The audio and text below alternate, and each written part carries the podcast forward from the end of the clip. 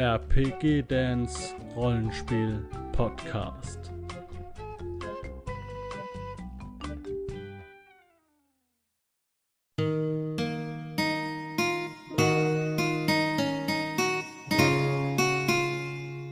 Okay, also, ähm, das ist die Garantie. Wo waren wir jetzt? Sorry.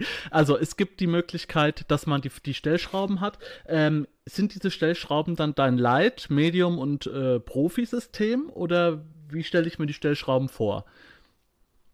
Die Regeln sind ähm, frei genug und decken genug Bandbreite ab, dass man verschiedene Interpretationen hineinfinden kann.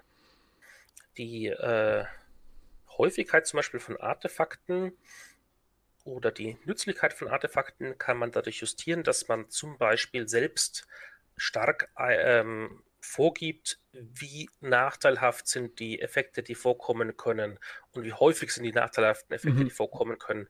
Der Rest der Artefakte nach ähm, Wege der Alchemie wurde in Hausregeln ordentlich aufgezogen, aber dieser Aspekt wird der Spielrunde freigestellt, damit sie eine Stelle starke, gute Stellschrauberhaupen haben, Artefakte nützlicher oder weniger nützlich oder häufiger oder weniger häufig zu machen. Okay. Also das hat jetzt nichts direkt mit diesem Light Medium zu tun, sondern einfach, dass mhm. man, dass man da halt ähm, dementsprechend dann äh, ja an allen Ecken und Enden dann äh, regulieren kann. Ähm, mhm. Das habe ich jetzt nicht im Kopf. Wird das, äh, wird da auch explizit darauf hingewiesen in ja. der Okay, also es wird also dem... an manchen Stellen wird explizit darauf hingewiesen, an anderen Stellen ist es implizit.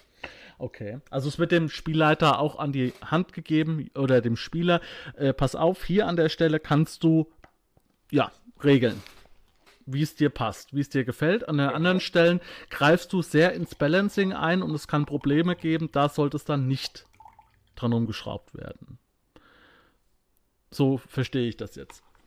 Also an manchen Stellen steht es explizit drin, an anderen Stellen steht dann drin, dass es Modifikatoren zum Beispiel gibt für die Vorbereitungszeit bei der Beschwörung von Dämonen, das Schaffen von Artefakten. Ja. Gerade bei sehr machtvollen Artefakten oder dergleichen, wenn Abenteuerautoren nicht so unglaublich sich für Regeln interessiert haben, dann haben sie einfach gesetzt, okay, dieser Magier kann diesen Dämon jetzt beschwören. Und das könnte zu Widersprüchen führen mit seinen Fähigkeiten und was andere Werke darüber sagen. Mhm. Allerdings hat man ja diese offene Stillschraube. Wie lange hat er sich darauf vorbereitet? Und hier kann der Spielleiter sich aussuchen, ja, ein paar Tage oder, oh, der hat ein paar Jahre reingesteckt. Und das würde sehr einfach, nachdem bei diesem Dämonenbeschwörerplots beispielsweise ist immer die Sache ist, dass üblicherweise der Beschwörer viel Zeit hatte oder man gut argumentieren konnte, er hätte viel Zeit gehabt, dass man sehr, sehr leicht diese Stellschraube drehen kann und einfach okay. festlegen kann, okay, der hat sich dann halt viel Zeit genommen. Genau, und das ist, äh, und wie gesagt, und die Leute haben ja auch noch deine Fairness-Garantie, dass das Balancing ähm, angemessen ist und äh, wirklich mhm. bedacht ist. Ähm, dementsprechend kann man sich da auch einfach mal so reinversetzen, weil ich bin jemand, wenn ich sowas lese, ich fange sofort an und überlege, oh, das ist aber zu schwach und das ist zu stark, ohne es vorher mal getestet zu haben. Das gewöhne ich mir im Moment ein bisschen ab und das wäre dann halt bei deinen Hausregeln vielleicht auch so ein Ding, ne, wo ich dann sage, okay, da muss ich einfach, nehme ich mal so, wie es geschrieben ist und probiere es erstmal aus.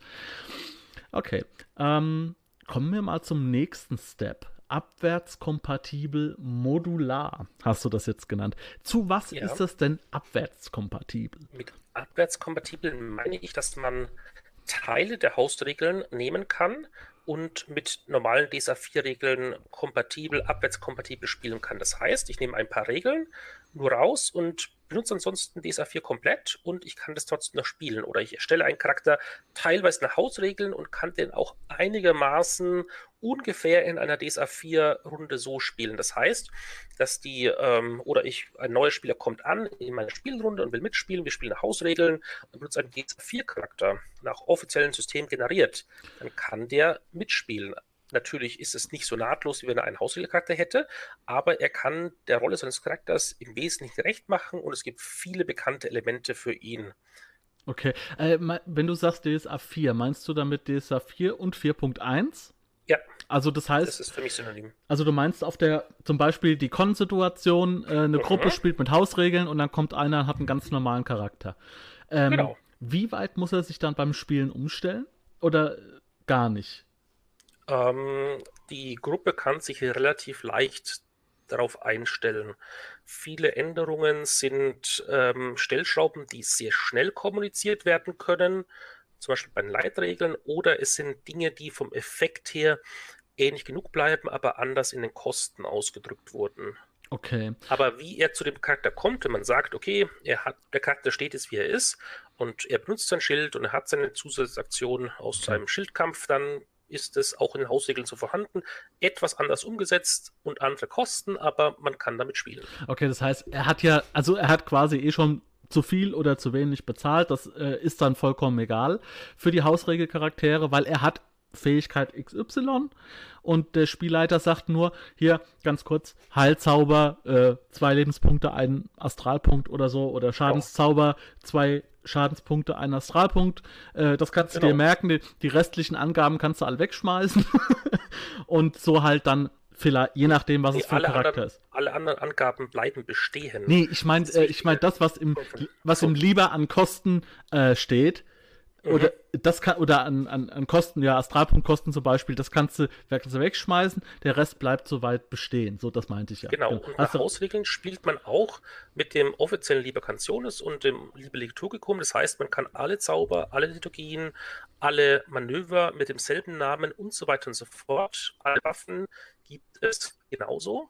Mhm. Und nur halt mit einigen Änderungen. Beim Zaubern sind, kann man wenig Änderungen vornehmen und zum Beispiel ist es 2 zu 1 Verhältnis und ansonsten spielt der Magier mit seinem offiziellen DSA4-Charakter mit dem Libercantiones sein Magier vor sich hin und das Spielerlebnis ist sehr ähnlich und sehr leicht umzusetzen, sehr leicht ja. zusammenzuspielen. Ja, aber ich glaube, das ist auch gar nicht.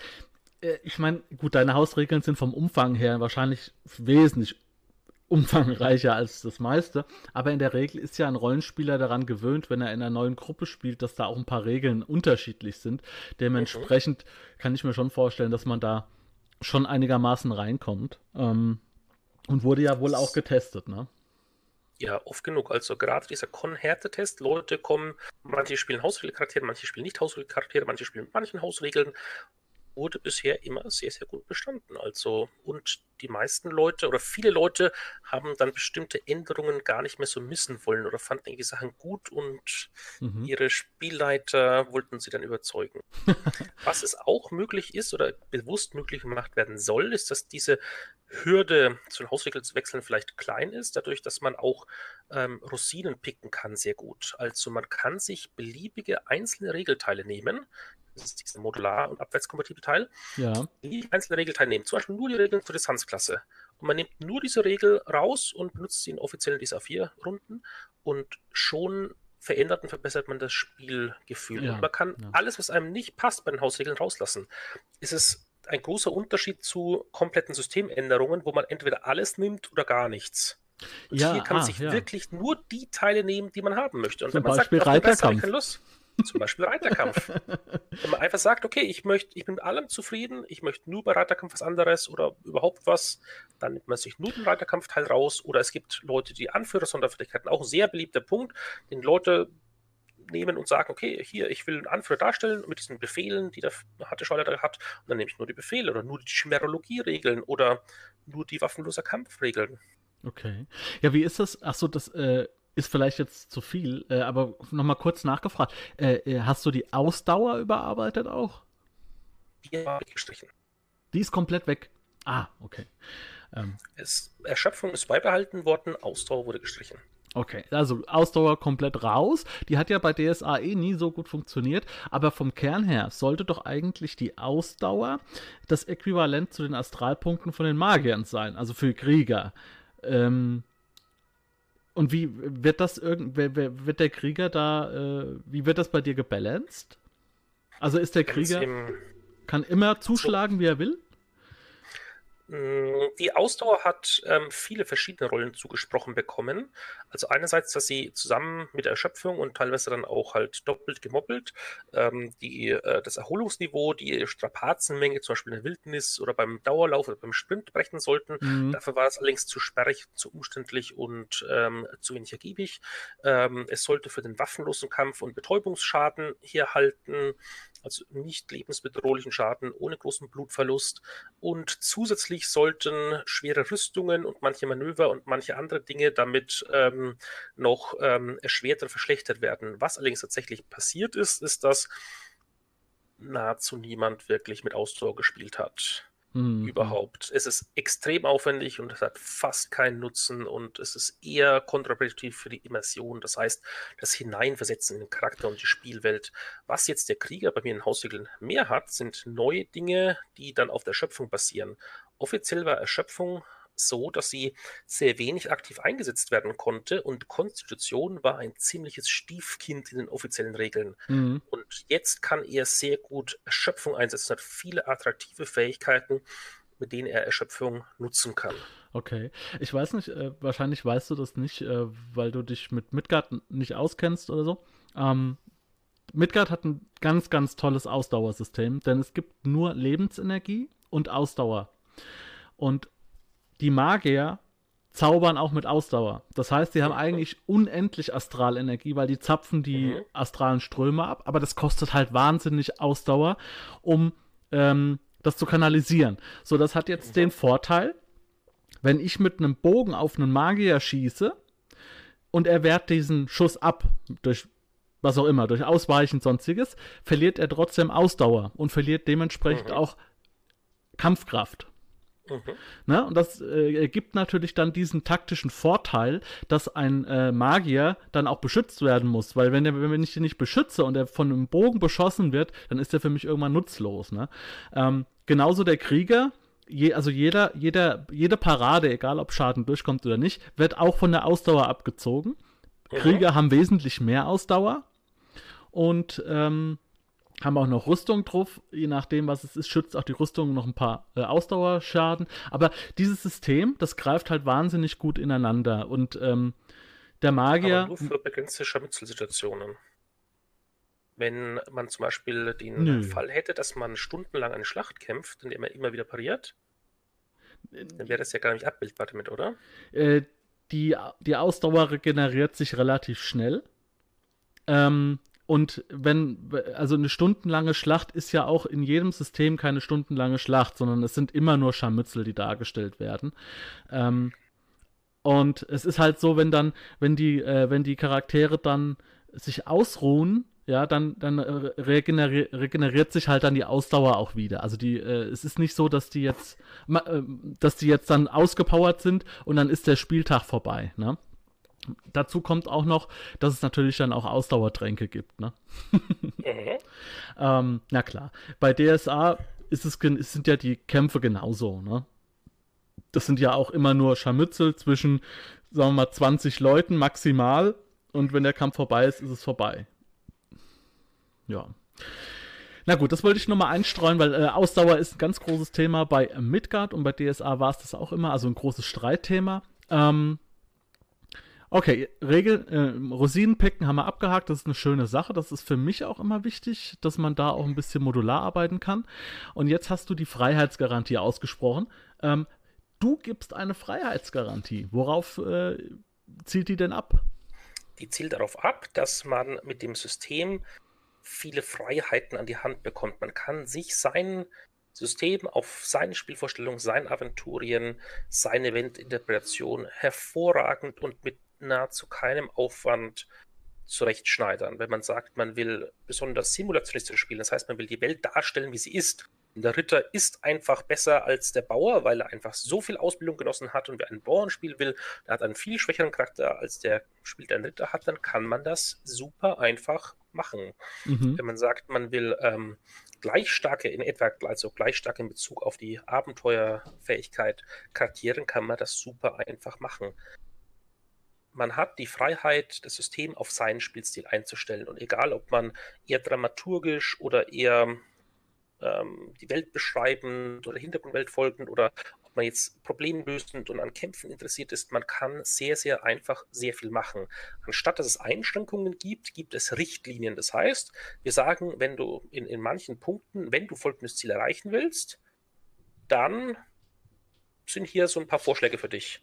Dann halte dich an diese Richtlinien und spricht es mit einer Gruppe ab, aber wir sprechen keine Verbote aus. Es gibt ja ähm, zum Beispiel in offiziellen DSA 4 Regeln oder auch in vielen anderen Rollenspielregeln bestimmte Verbote. Wenn du X gekauft hast, dann darfst du Y nicht. Und dieses Verbot lassen wir raus und es sind nur Anleitungen. Es ist zum Beispiel die Formulierung drin, es ist üblich im Hintergrund das oder es ist unüblich, dass mehr Punkte in diesem Bereich gekauft werden. Das, das heißt nicht, dass es nicht vorkommen kann. Gerade okay. im Rollenspiel, gerade in Spielrunden, gerade in Abenteuern gibt es ja häufig äh, Ausnahmen. Das sind ja nicht 99% der Charaktere Bauern, denen man begegnet, die ganz normal sind, sondern sind häufig sehr Ausnahmecharaktere dabei und man spielt auch irgendwie Ausnahmesituationen. Also da möchte ich ungern Verbote machen. Die Spielrunde wird oder jemanden bevormunden. Die Spielrunde wird schon wissen, was sie gerne hätte und das Spiel absprechen und äh, diese großen Spielräume nutzen können. Ja. Das diese Freiheit heißt auch, dass man alle möglichen Teile beregelt hat. Das heißt, man sagt, ich will richtig wenig starke Helden spielen, ich will richtig Anfängerhelden spielen, dann sollte auch das System ermöglichen, dass man tolle Optionen hat, dass man es wirklich ausspielen kann in Magie, in Kampf, in profanen Bereichen, in allen möglichen Bereichen. Und ich, oder wenn ich die, äh, den Wunsch habe, ich will Erzmagier spielen und eine extrem erfahrene Gruppe, die Mover und Shaker von Aventurien, dann sollten die Regeln das auch gut abbilden können oder vielleicht mhm. eine Mischung davon. Und das ist alles gegeben. Von absoluten Anfängern bis legendären Heroen auf dem Niveau von Schwertkönigen und Erzmagiern. Okay, und anstatt okay. von festen Vorschriften setzen wir die Gruppenabsprache, also sogenannte Gentleman's Agreement und klare Empfehlungen. Wie ist das? Äh, Gibt es eine Begrenzung, die dir aufgefallen ist, dass du sagst, irgendwie, äh, mein Charakter ist ab Stufe 20 oder 30 quasi schon äh, ausgereizt?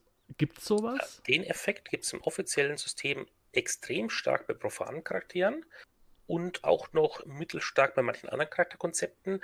Das ist hier fast nicht der Fall. Ich habe häufig Feedback bekommen, auch im Forum und auch schriftlich, für jeder mal nachzulesen, ähm, dass es richtig als toll empfunden wird, wie man hier auch selbst profane Charaktere mit richtig geilen, richtig coolen Fähigkeiten bis ins hohe AP-Bereiche spielen kann, immer noch was hat, auf was man sich freuen kann.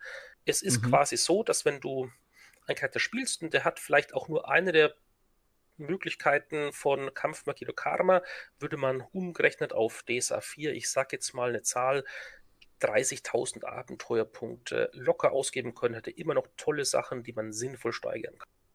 Okay, okay. Ja, weil das 30.000 ja... sind ein Haufen Holz in DSA 4 offiziell. Ja, ja, das ist ja so ein Ding, ne, bei, äh, dass halt auch äh, DSA-Spieler äh, ihre Charaktere auch äh, Ewigkeiten spielen ähm, das gibt es bei Midgard natürlich auch. Ähm, da ist es aber ein bisschen weniger, weil es einfach tödlicher ist, das System, ja. Aber das gibt es bei Midgard auch und dann äh, ist man froh, wenn daran gedacht wird, ne? dass es nicht nur, die, nicht nur die ersten 10 Level gibt, sondern auch noch Level 30 ne? oder so. Ähm, ich, oder auch nicht nur die mittleren, weil es gibt auch Leute, die wollen sehr viel schwächere Helden gerne spielen. Das ist ja auch ein legitimer Wunsch. Nur fast nur die mittleren Level wurden bei DSA 4 wirklich mit guten, schönen Regeln, coolen Fertigkeiten bedacht. Anfängerhelden ja. und legendäre Heroen haben fast nichts. Ja gut, ist ja auch, ist ja auch klar, ne? Ich denke mal, der Anfängerbereich, der ist relativ schnell überwunden. Also der Anfang, äh, der, sagen wir mal, Level 1 bis 5 oder so. Äh, und dann kommt die Kernspielzeit. Ähm, und das, da spielen die meisten wahrscheinlich, so, so wird es, war wahrscheinlich der Ansatz daran, ne? dass man sagt, okay, das ist jetzt, da fokussieren wir uns drauf, da gibt es am meisten. Mhm. Ne? Genau, allerdings gerade die SA ist ja bekannt dafür, als Rollenspielsystem verhältnismäßig viele Spieler zu haben, die gerne im Niedrigmachtbereich spielen. Und auch diesen Leuten sollte, und da habe ich auch schon mhm. ein paar Komplimente und Feedback bekommen, oh, das ist richtig toll, dass du uns gedacht hast, weil wir spielen gerne einfach nur dieses wirklich niedrige AP-Niveau. Ja, ja, das äh, da rennst du bei mir offene Türen ein. Ich habe zum Beispiel auch äh, mal einen Goblin gespielt und äh, das war fantastisch. Also es waren eins und eins, der Spielleiter und ich.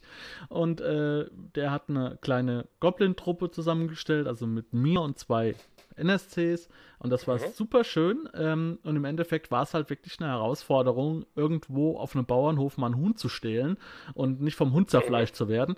Ähm, mhm. Das kann richtig Spaß machen. Vor allem, wenn man richtig tief anfängt und dann irgendwie zwei Jahre später kann man sich dann ein Pferd leisten oder ein Haus oder was auch immer. Also das kann richtig äh, geil sein. Ne? Aber ich kann auch die Leute verstehen, die sagen, ich möchte gerne mit einem vollen, ausgebildeten Magier anfangen oder mit einem Erzmagier. Kann ich auch verstehen. Mhm. Ja. Und das bildet es ja ab. Ähm, ja, jetzt haben wir noch einen Punkt. Vervollkommnung. Ähm, was, was verstehst du unter Vervollkommnung? Also, dass das, was bei DSA 4 an Gesamtmasse an Ideen und Regeln da ist, noch die Lücken gefüllt werden und unerkannte Wünsche berücksichtigt und eingebaut werden. Mhm. Wenn ich da mal ein, äh, ein, ein, sinngemäßes Zitat von Steve Jobs oder Henry Ford äh, nehmen dürfte, wenn man Leute fragen würde, was sie sich wünschen, dann antworten sie anstelle der Pferdekutsche. Was sie eigentlich lieber wollen, ist ein Auto. Das heißt, es gibt bestimmte Bereiche, die sind noch nicht so cool geregelt, wie sie geregelt sein könnten. Und es gibt bestimmte Lücken im System, zum Beispiel, dass ähm, Fingerfertigkeit und Konstitution nicht wirklich cool für Kampfcharaktere in vielen Belangen nutzbar sind und lang nicht so cool wie Gewandtheit und Körperkraft. Mhm. Und so weiter und so fort. Ähm, es gibt äh, Spieler, die wollen gerne ähm, eine hohe Varianz in den Würfeln haben. Sehr, sehr, sehr stark abhängige Würfelwerte. Es gibt Leute, die wollen sehr viel Sicherheit, die haben ein hohes Sicherheitsbedürfnis. Und für all diese Leute, für all diese Sachen habe ich Mechaniken, Vorteile, Fähigkeiten gefunden und eingebaut. Und gerade diese gefüllten Lücken sind etwas, was absolute Verkaufsargumente waren, für absolute Verkaufsschlager. Es Leute, die das mal gespielt hatten und vorher das vermisst haben, die wollen es partout nicht mehr hergeben. Selbst wenn dann häufig genug, selbst wenn dann der Spieler da sagt, nein, wir spielen offiziell, dann musste er aber, das ist mir schon mehrmals zugetragen worden, dann musste er aber mindestens diese eine Fähigkeit oder mindestens diese eine Mechanik oder den Vorteil oder was auch immer das dann war, mit einbauen und irgendwie mit berücksichtigen, mit reinwurschteln. Okay. Weil der Spieler sagte, ohne will ich nicht mehr leben, das ist jetzt so gut, ich habe mich dann gewöhnt, wie ich vielleicht beim Auto die Klimaanlage und das Ladekabel fürs Handy oder das Navigationsgerät. Also ohne Navi will man da vielleicht nicht mehr fahren, wenn man das schon mal gewöhnt hat und dann muss halt das Navi mitkommen. Okay, aber das heißt jetzt natürlich nicht, das haben wir ja auch schon rausgearbeitet, dass es dann diese unfairen Pay-to-Win-Vorteile sind, sondern dass es einfach für einen äh, luftleeren Raum quasi äh, Regeln einbaut, dass man da sich dann rein spezialisiert. Ähm, das ist natürlich alles jetzt relativ vage. Ähm, ich gehe davon aus, dass wir das nochmal dann uns im Detail angucken. Ist das äh, korrekt so? Können wir gerne im Detail nochmal angucken. Ja, dass wir dann sagen, okay, wir machen vielleicht noch eine Folge, die dann aber äh, das ist dann richtig für die extremen Cracks, ähm, für die ganzen zwölf Ender im DSA-Spiel, die schon äh, seit 20 Jahren 4.1 spielen oder sowas.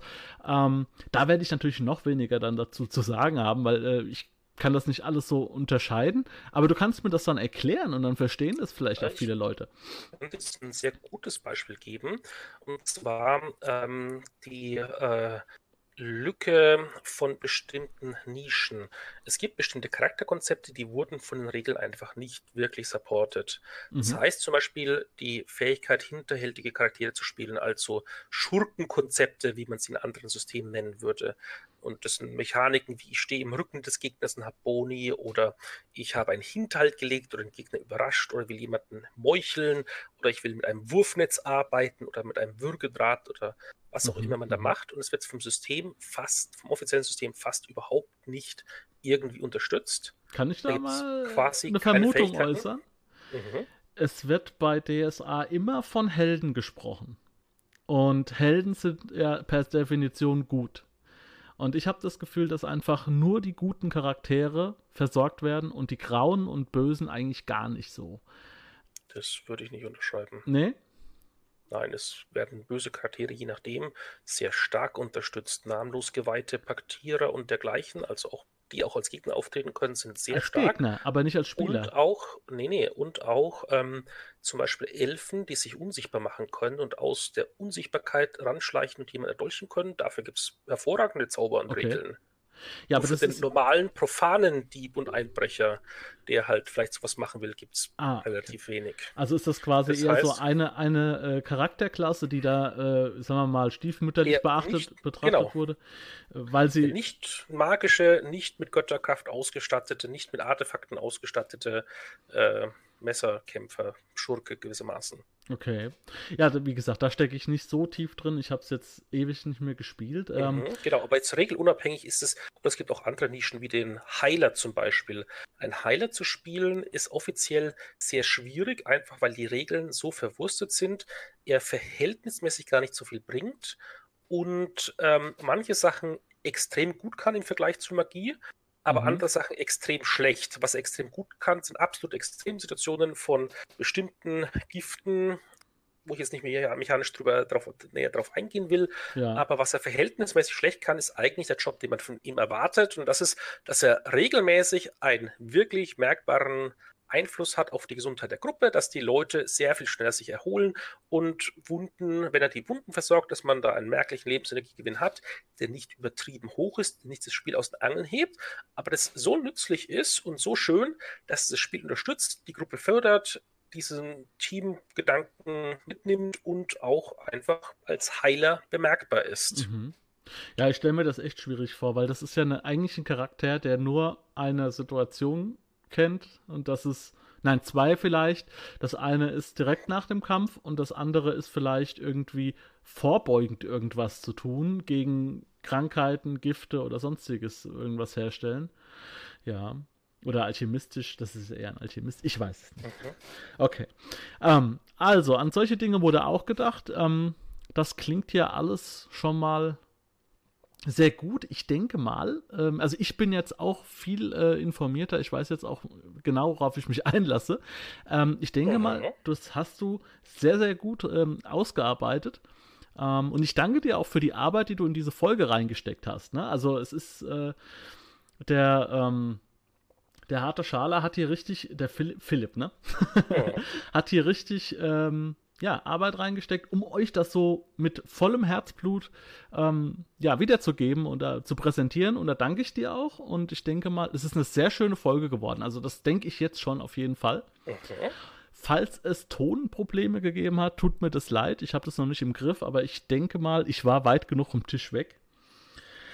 Ähm, hast du noch etwas, wo du jetzt sagst, okay, das möchte ich gerne so zum Abschluss nochmal raushauen? Ähm, wir könnten noch mal die sechs äh, Prinzipien nennen und vielleicht auch einblenden im Clip.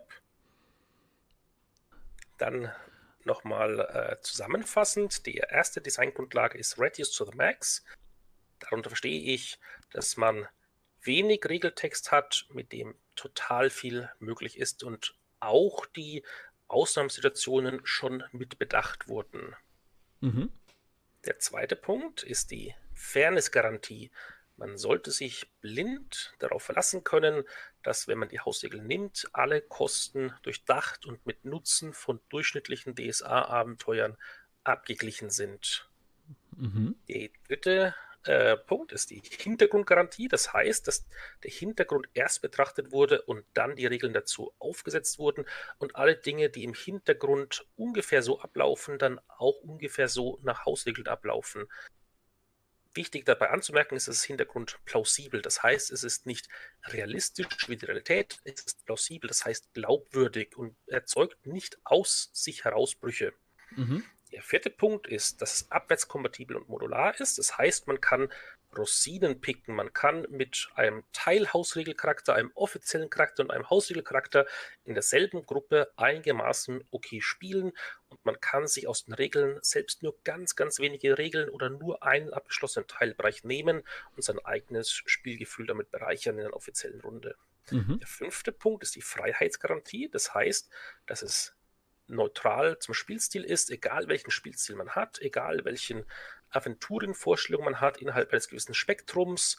Man kann alles Mögliche umsetzen. Die Regeln behindern nicht dabei, die bevormunden dich nicht, die, es gibt keine künstlichen Begrenzungen, sondern es gibt ein Gentleman's Agreement, Gruppenabsprachen, klare Empfehlungen. Egal, ob du Anfänger spielen willst, legendäre Helden, was auch immer, du hast das in der Hand und die Regeln schreiben dir nichts vor. Mhm. Der sechste Punkt ist die Vervollkommnung der offiziellen Regeln. Das heißt, dass unerkannte Spielerwünsche, Dinge, die wenn man sie mal hatte, nicht mehr hergeben will, wie zum Beispiel das Navi im Auto, wenn man mal mit Navigationsgerät gefahren ist, dann wollen die Leute meisten und Klimaanlage wollen die meisten nicht dahinter zurück. und sowas wie ein Navigationsgerät, eine Klimaanlage verhältnismäßig regelseitig wurden eingebaut und auch Lücken geschlossen, die da waren und bestimmte Charakterkonzepte, von denen man erwarten würde, dass ein Fantasy-System sie beinhaltet, wie zum Beispiel den Heiler und den Schurken, dass die auch mit berücksichtigt sind und auch coole Fähigkeiten haben, die man dann gerne spielt. Wunderbar. Soweit, so gut. Danke für die Bühne. Kein Problem. Ähm, dafür ist mein Kanal da, genau für sowas. Ähm, und ich freue mich, dass, also wirklich, ich bin total begeistert jetzt, nachdem ich jetzt äh, da ein bisschen eingetaucht bin, jetzt mit dir zusammen, ähm, dass klingt alles sehr gut und ähm, viel, einiges habe ich auch schon so in der Richtung gelesen, vermutet. Ähm, ich habe ja schon ein bisschen in die PDF reingeguckt natürlich, ähm, auf die ich nochmal hinweisen möchte unten in der Infobox. Da findet ihr den Link zum DSA-Forum. Dann danke ich dir, Philipp, und ähm, sage, ja, auf Wiedersehen. auf Wiederhören. Wenn du Lust hast, neue Abenteuer mit deiner Gruppe zu erleben, dann schau unbedingt mal in meinen Webshop www.dance-abenteuerwelt.de Bücher, Abenteuer und Battlemaps für das Online-Spielen. Ich habe für dich in meinem Webshop das Abenteuerpaket Orient gratis zur Verfügung gestellt. Das Abenteuerpaket zu meinem Midgard Let's Play Das Herz einer Prinzessin enthält über 50 Handouts und Grafiken. 7 Battle Maps und über 150 orientalische Münzen, die du in dein Roll20 oder in einen anderen virtuellen Spieltisch einbinden kannst. Link zu den Angeboten in der Beschreibung.